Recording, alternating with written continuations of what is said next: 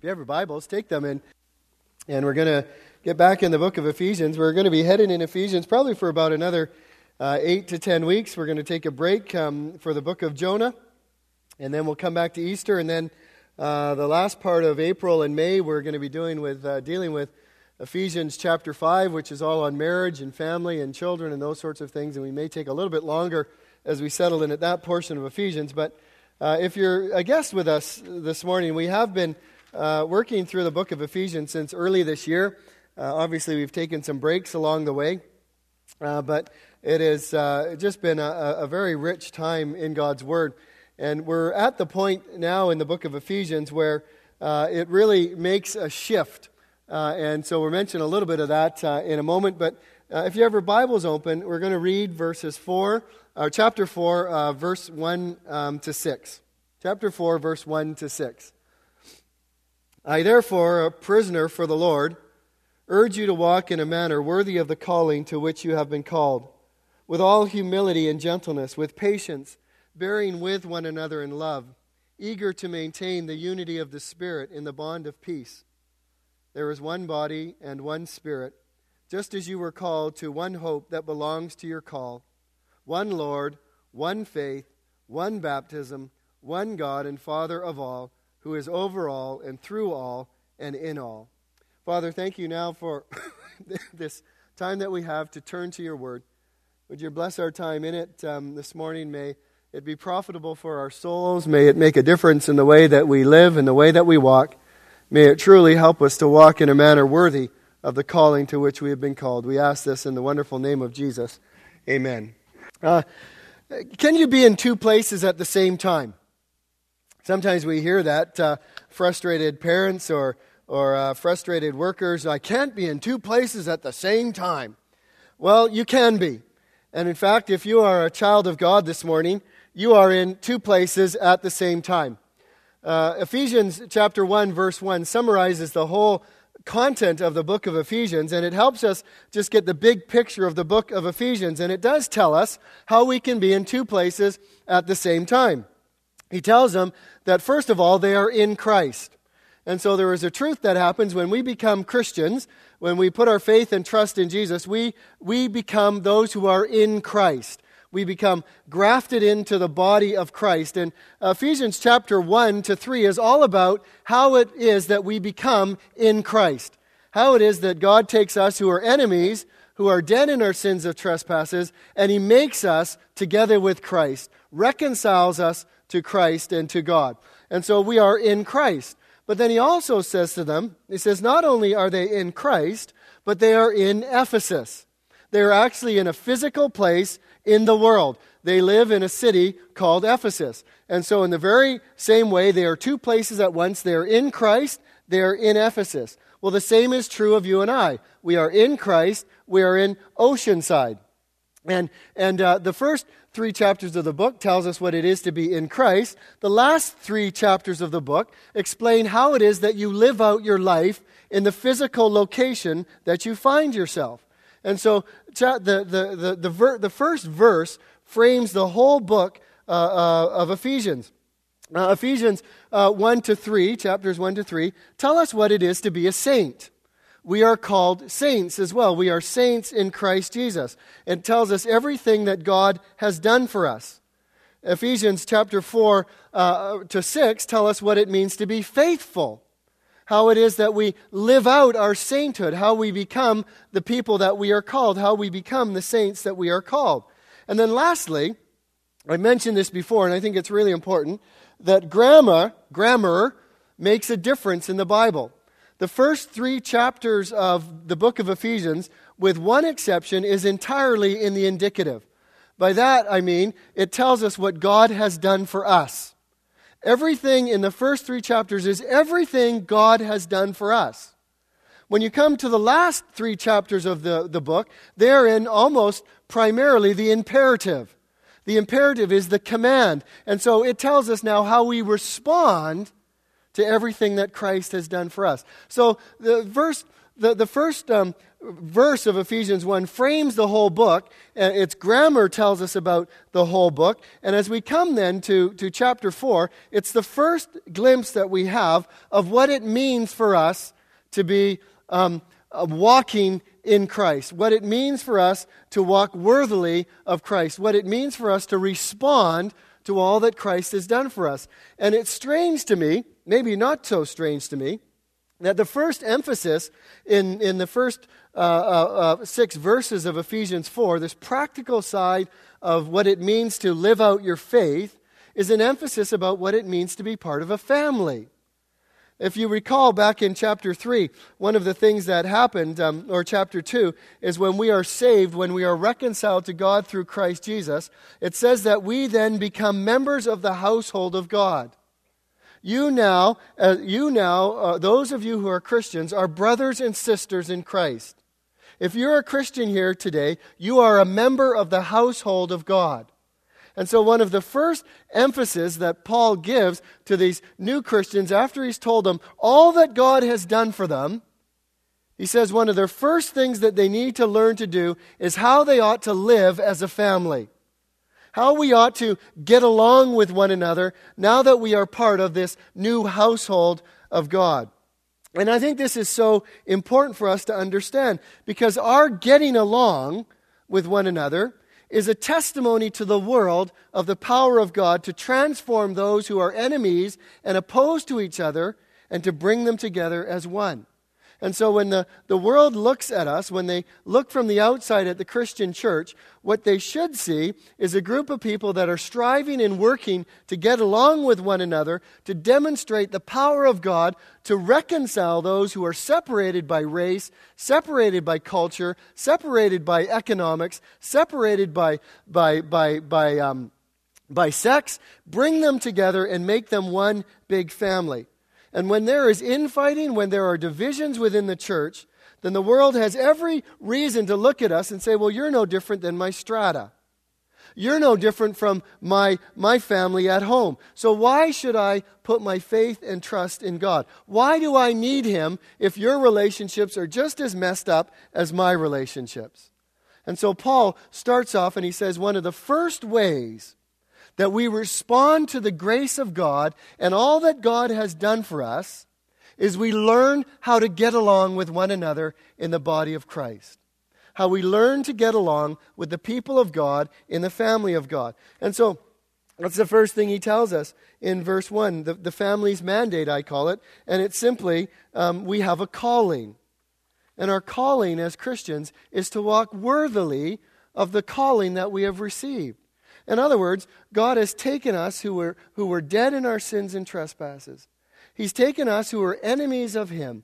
He's taken us who were hostile towards one another. He's made us alive. He's taken us from darkness to light. He's taken us from following the passions of our flesh and mind to now being indwelt with the Holy Spirit so that we now have impulses to walk in a manner that's worthy to God. And He says now that our first response is to walk in thankfulness to all that God has done for us. To walk in a way that reflects our new life. To walk in a way that reflects that we've been called from hostility to peace. To, to walk in, in this different way with one another. This part of Ephesians is a real crossroad time for a Christian. Because you can't, it's impossible for a Christian to say, well, God has saved me now, it doesn't matter how I live. That is nowhere found in the Bible. There is always a response that is required from us and that is expected from us to live out the change that God has infected in our life. And it's probably one of its most summary forms. We find it in, in Timothy, 2 Timothy, I think it's chapter 2, verse 19, where it says, Let those who name the name of the Lord depart from iniquity. It simply says, if you call yourself a Christian, walk like a Christian. If you call yourself a Christian, stop lying, stop cheating, stop start working on patience and forgiveness. So there is an expectation that we will change in response to the grace of God. And in fact, it's the grace of God that enables us to change. It's the grace of God that enables us to respond to this calling that we've received. Loved ones, when you become a Christian, you become part of the best family in the world. You become, you become now associated to the best father in the world. There is never a father that will come close to our Heavenly Father in His love, in His care, in His protection, in His provision, in everything that we come to expect from a father. There is nothing, no one that will ever come close to Him. When you become a Christian, you can call the God of this universe your Father. And not only can we call God our Father, but we call Jesus Christ our brother. That is astounding to me. That, that, that not only do we have the best Father in the world, but we have the best brother in the world, in the whole universe. And so our family mandate or our calling is to walk in a way that reflects our Father that walk in a way that reflects our relationship to our brother Christ. And so that's our calling. We are called out of darkness. We are called out of death. We are called out of selfishness. We are called out of hostility into this amazing family. And Paul says, now that's how we respond to God's grace. Begin to learn how to get along with your brothers and sisters in Christ. Begin to learn how to love God your Father. Begin to learn how to walk step by step with Christ, your brother. The second thing, though, that he goes, and we're, we're flying through this, but the second thing that he, he talks about is the, the family's behavior. What are, what are some of the, the general expectations of us as sons and daughters of God? I don't know if you've ever thought about that. I think it's pretty important that we think about that. He lists for us at least five things, um, five characteristics five behaviors that we should begin adopting as Christians that help us get along with one another. And I think this is probably one of the, uh, this has really hit me this last, I've been looking at this for four or five months because we've had a break. Um, but I think that what he's about to say in verses 2 and 3 is the basis of a parenting course. It's, for me, it's, it's, it's a basis of what you would want to structure your home like so that your home was a godly home. And if I were to entitle this, um, you know, a, a parenting course, I would probably call it something like this Sibling Relationships Behaviors and Attitudes to Teach Your Children. This is, this is what Paul is going to help us understand now, is how we ought to get along with one another. And what I find is that the things that he's going to talk about is stuff that we don't talk about very much as parents. It's even things that we don't talk very much about as a church. They're things that are, are, are, very almost opposite of what the world tells us to teach our children, of what the world tells us that we should be like. And what, we're, what we realize as we look at them is they have to be supernatural in their origin. They have to be given to us by somebody who thinks differently than us. Because these are not things that we normally want to do, nor are these things normal um, behaviors that we cultivate in our homes. But these are critical things about what we need to do. Five attitudes. So here they are, and we'll, we'll, we'll see how quickly we can get through them. The first thing that we need to learn as Christians and I think one of the most important things that you can teach your children in the home is to learn how to think rightly about yourself and others.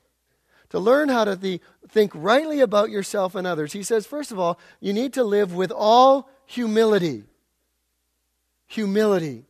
The word is actually humble mindedness here. And how different from assert your rights, fight for your view, stand up for your opinion. The Greeks hated this word. It was a word that, that they, they wanted nothing to do with this word humility. And until Christ came, and until he demonstrated what humility actually is, and we can read that in Philippians chapter 2, verses 3 to 4, we will read that, how Christ, it says, humbled himself. How he set aside the prerogatives of deity. He humbled himself. He took on the form of the servant, even to the point of death. That is the trait and the characteristic that we are to learn ourselves as Christians. That in itself, if we would all learn lowly mindedness, we would, we would transform Christian relationships. if we would understand what Paul is meaning here. It, it's, it's a point, it's pointing to selflessness. Philippians chapter 2, verses 3 to 4. Uh, would you ever teach this to your kids? Maybe you do. Don't be selfish. Don't try to impress others. Be humble, thinking of others as better than yourselves. Don't look out only for your own interests, but take an interest in others too. Wouldn't that change the dynamic of sibling rivalry? If once in a while you said, you know, Johnny, your sister has a really good idea here. Let's do it. Let's listen to what your sister wants to do this time. And I think we ought to do it her way. Um, and, and would you stop fighting and would you stop thinking that you're, you're the only one in this family and begin to transform the way that they think about their siblings and they think about their parents? Romans chapter 12, verse 3. He says, I give you each this warning. Don't think you are better than you really are. Be honest in your evaluation of yourselves, measuring yourselves by the faith that God has given you. That is something that's really hard to do. And I've wrestled with that in, in, a, in a couple areas. I remember, uh, particularly in one setting, a church I was in, a previous church I was in, and, and the church was just going through a real mess. I'd been at the church for a little while. The senior pastor had resigned, and they were looking for somebody to take over the preaching responsibilities in the interim. And I, I thought, well, that's me. I can do that. Um, you know, pick me, pick me. Well, they didn't pick me. And for the first two or three months, I was pretty bitter about it and pretty bummed out about it because I thought, I've put in the time here. I thought, I've got the experience, I've got the training. Why don't you let me do that? But as I look back on it now, it was the very best thing they could have done, both for me and for the church, in not picking me to do that. But I had this kind of viewpoint that I needed to be the one that would do that, that I thought I was better than I really was. And so we need that's what this word means. It says don't think of yourself as better than you are. James 4:10 Humble yourselves before the Lord and he will exalt you. Jeremiah 9:23 Don't let the wise boast in their wisdom or the powerful boast in their power or the rich boast in their riches, but those who wish to boast in this alone that they truly know me and understand the Lord. I think that is one of the, the first um, attitudes that we need to learn, and one of the things that we need to teach in our home humbleness of mind, humility of mind, considering others' ideas as, as more important than your own, considering yourself in the proper light. Remember, it was the humble mindedness of Christ that led him to the cross. And so I think one of the first things that we need to learn is we need to learn humbleness of mind and practice humbleness of mind. The second thing that he talks about is power under control. Power under control. He says, with all humility and gentleness. And gentleness. Gentleness is not a syn- synonym for weakness. Gentleness is a quiet, willing submission to God and to others. It leaves no room for rebellion and for revenge and for retaliation and for self assertion that is so characteristic of our sinful natures. The word means power under control. That's what gentleness means. It means power under control. We might think of a gentle giant.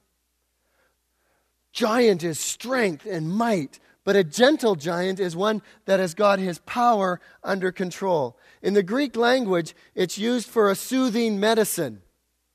I took Buckley's before the service.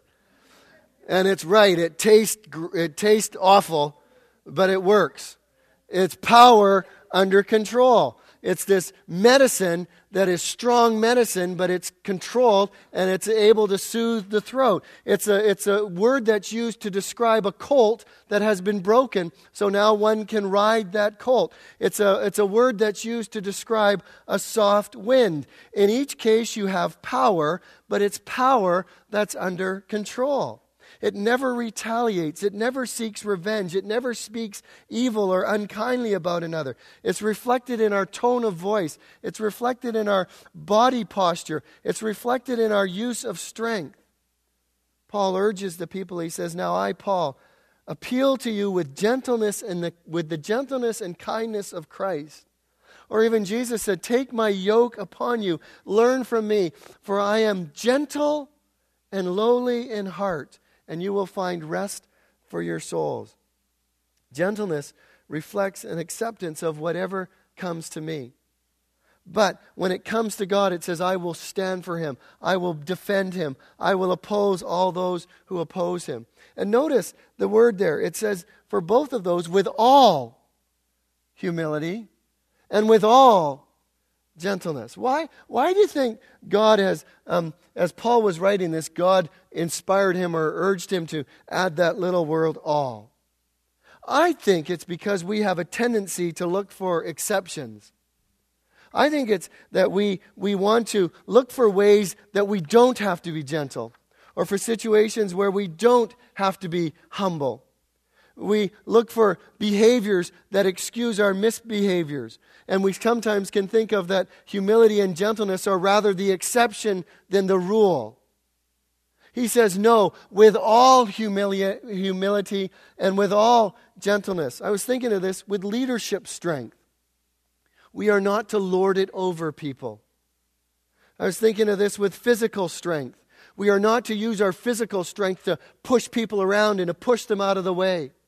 We're not to use our intellectual strength. Some people have, have minds that are so sharp and are so quick that they can use their, their, their minds to intimidate people and to make them feel small. Some people use their verbal strength. Some people have got such quick wits and such quick tongues that they can, they can make you feel like an idiot in, in two seconds flat by a word that they say because they don't have their tongues under control.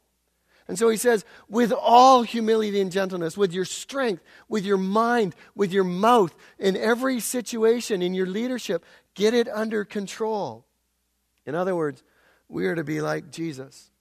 We are to be one who is gentle and lowly of spirit. So these are two of the things that he says should characterize us as Christians. We should be those who have a right way of thinking towards others. We should be those who have our, our, strengths under control. If God has given you a mind, thank the Lord He's given you a mind. Get it under control. Use it properly in the family of God. I was thinking of this in relation to Ravi Zacharias. I don't know if you've ever um, watched anything by Ravi Zacharias. He is probably uh, one of the most smart, intellectually astute men that I have ever heard or come across. And yet, he does these question and answer times all around the world in all different settings. And when anyone asks him a question, he would have the ability to make them look like a goof in like eight seconds flat. I guess I probably shouldn't use that word, right? Maybe I should make them look silly, or I don't know, dumb. Maybe that's just as bad. Anyhow, um, but he doesn't. He, he looks at him, he's gentle, and he says, You know, that's a, that's a really thoughtful question that you've asked. And this is, this is, I think, how I would approach that question. He doesn't use his intellect and his quick wit to overpower people. And so Paul is saying here, with all humility and with all gentleness. The third thing that he mentions here, he says that we should, um, with, with patience. Do we teach patience in our homes? Do we teach patience in the church? It's the ability to endure discomfort without fighting back. The ability to endure discomfort without fighting back to hold yourself in control for a long time and not give in to passion. This is something that is very difficult to do. It's, a, it's the determination to take the long view even when things are going wrong right before your eyes. It's the ability to look past the circumstances past the situation, past the person, and say, it's going to get better. It's not as bad as it could be. There's hope. We're going to get through this. And so he says, we need to learn to develop patience. And when we have this patience, we won't blow up. We don't have a short fuse. We don't lose it when things don't go our way. And I'll just say these, I won't illustrate them. But patience is an attitude which never gives in to negative circumstances. It's one that doesn't allow circumstances to crush us and to take away our spirit, but rather it looks at circumstances even in a long term view and says, I will trust God, I believe God. And I'll just throw this out there. Abraham, it was says Abraham was a patient man. How long did he wait for the promise of God that he would have a son? 25, 30 years? I can't, I don't remember exactly how long it was. It was a long, long time that he made it that he waited. What about Jeremiah? Jeremiah, you know what Jeremiah was called? He was called the weeping prophet.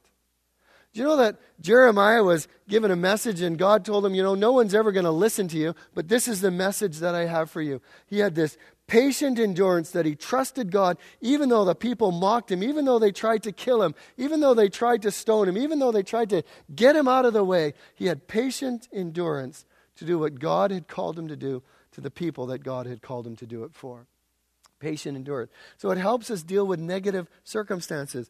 Patience is, is something that says, I can take anything that people dish out to me. Sometimes we need to be patient with people, not just with circumstances, but we need to be patient with people. And patience says, I will not retaliate. I will not take revenge in this situation. I don't care the insult. I don't care the injury. I don't care the unfair treatment. I don't care the slander, the criticism, the hatred, the envy, the jealousy. I will not fight back. That is such a hard thing for us to do. But we need to learn to be patient with people, to be patient with the things that they say and do. And then the third one is patience is, is we need to understand and accept God's plan for everything and not argue with it. To be patient with God. And so this is the, the third thing that he teaches us is he says, as a family of God, we need to cultivate a patience amongst ourselves. Learn to share how you're being patient in circumstances, how you're being patient with people, how you're being patient with God, even though things aren't going the way that you thought they would go in your life. And as you do that, you will build up and you will strengthen the family of God. The fourth thing that he talks about, the fourth uh, attitude to cultivate, is he says, eager to maintain, or bearing, sorry, with one another in love. Bearing with one another in love. What that reminds me is, is that we're all works in progress. Do you, do you believe that? Do you believe that there's not one of us here that has made it yet? There's not one of us here that isn't still a work in progress? And so, this word forbearing, eh, the, the New Living Translation says, make allowance for each other's faults because of your love.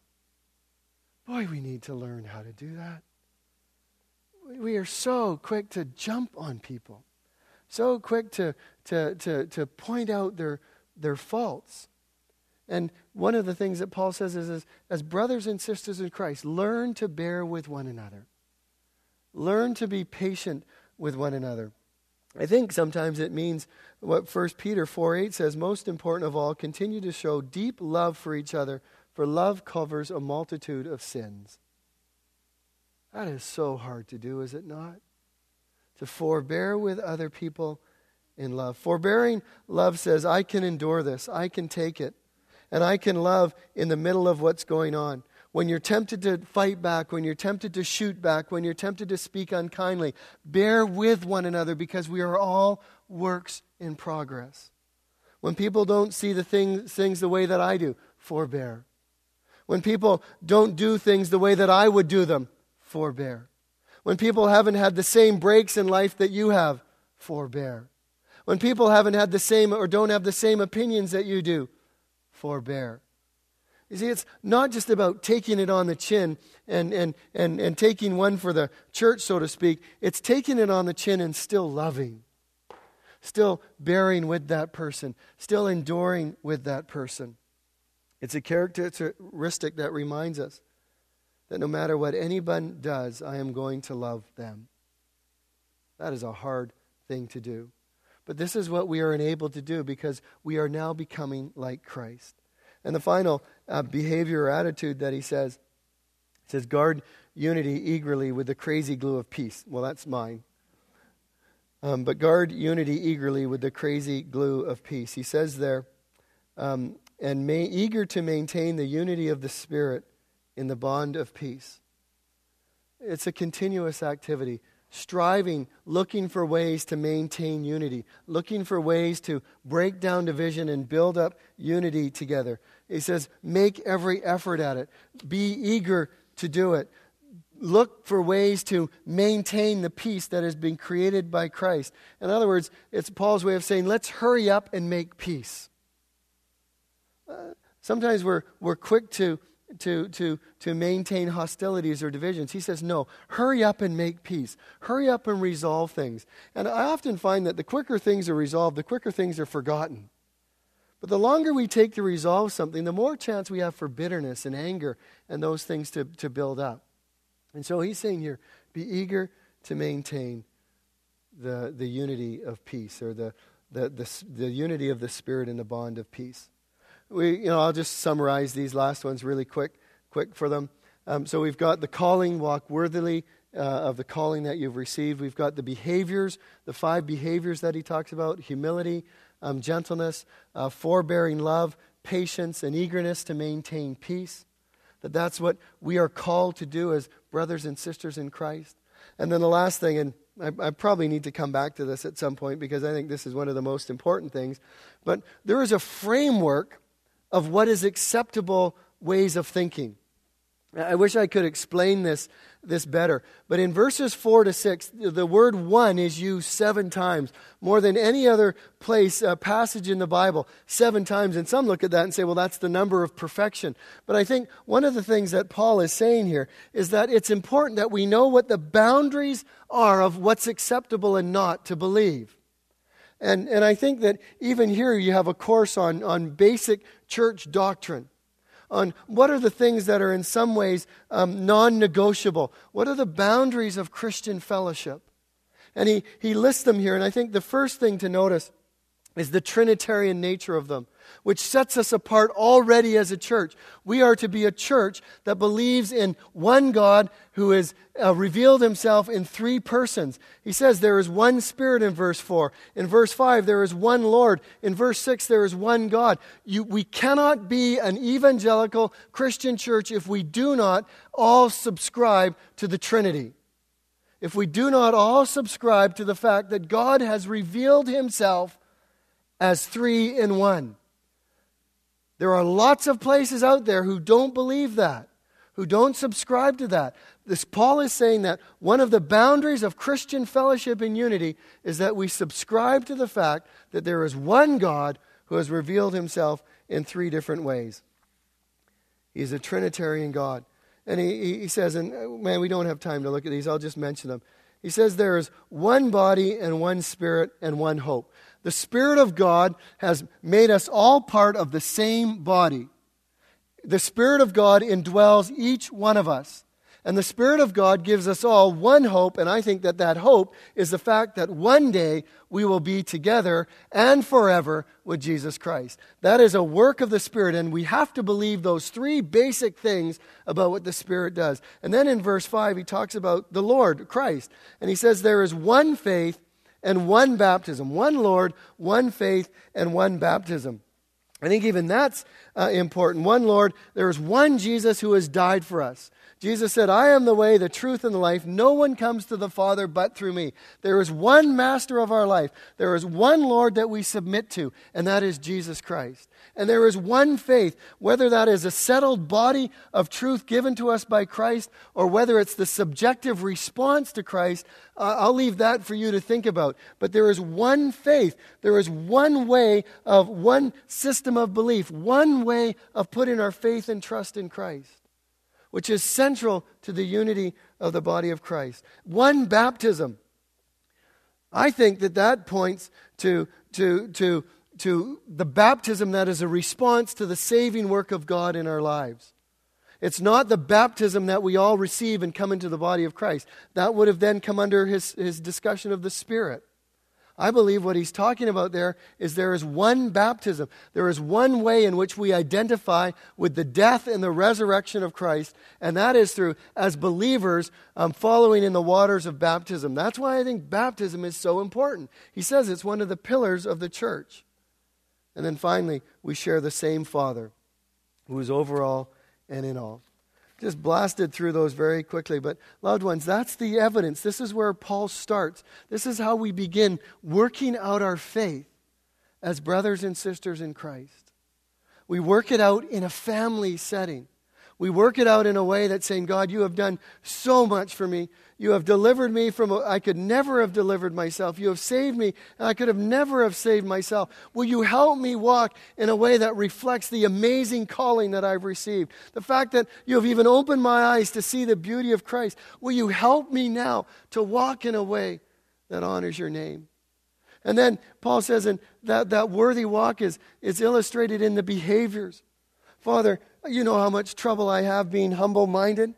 You know how I wrestle with you, give me so many ideas, and I always think they're right. But God, you've got to help me to bring them in line with the church and to be willing sometimes to let my ideas go and to consider other people as just as important, if not more important than me. Would you give me gentleness, God? You've gifted me in so many ways, but I need to learn how to bring those things under control. Father, I'm so impatient with people. I see them, and, and sometimes it's good patience, God, but will you help me be patient? Will you help me forbear with people? Will you help me strive for unity? And then, Father, will you help me understand that there are some non negotiables? And that when the family of God gets together and, and somebody starts talking about the fact that, well, maybe there really aren't three gods, will you help me defend that? Will you help me stand for that, Father? Would you help me express the truths that you have revealed to us as a church that are so important for us to stand on? And so, on loved ones, there is so much to work on in just these six verses of Scripture.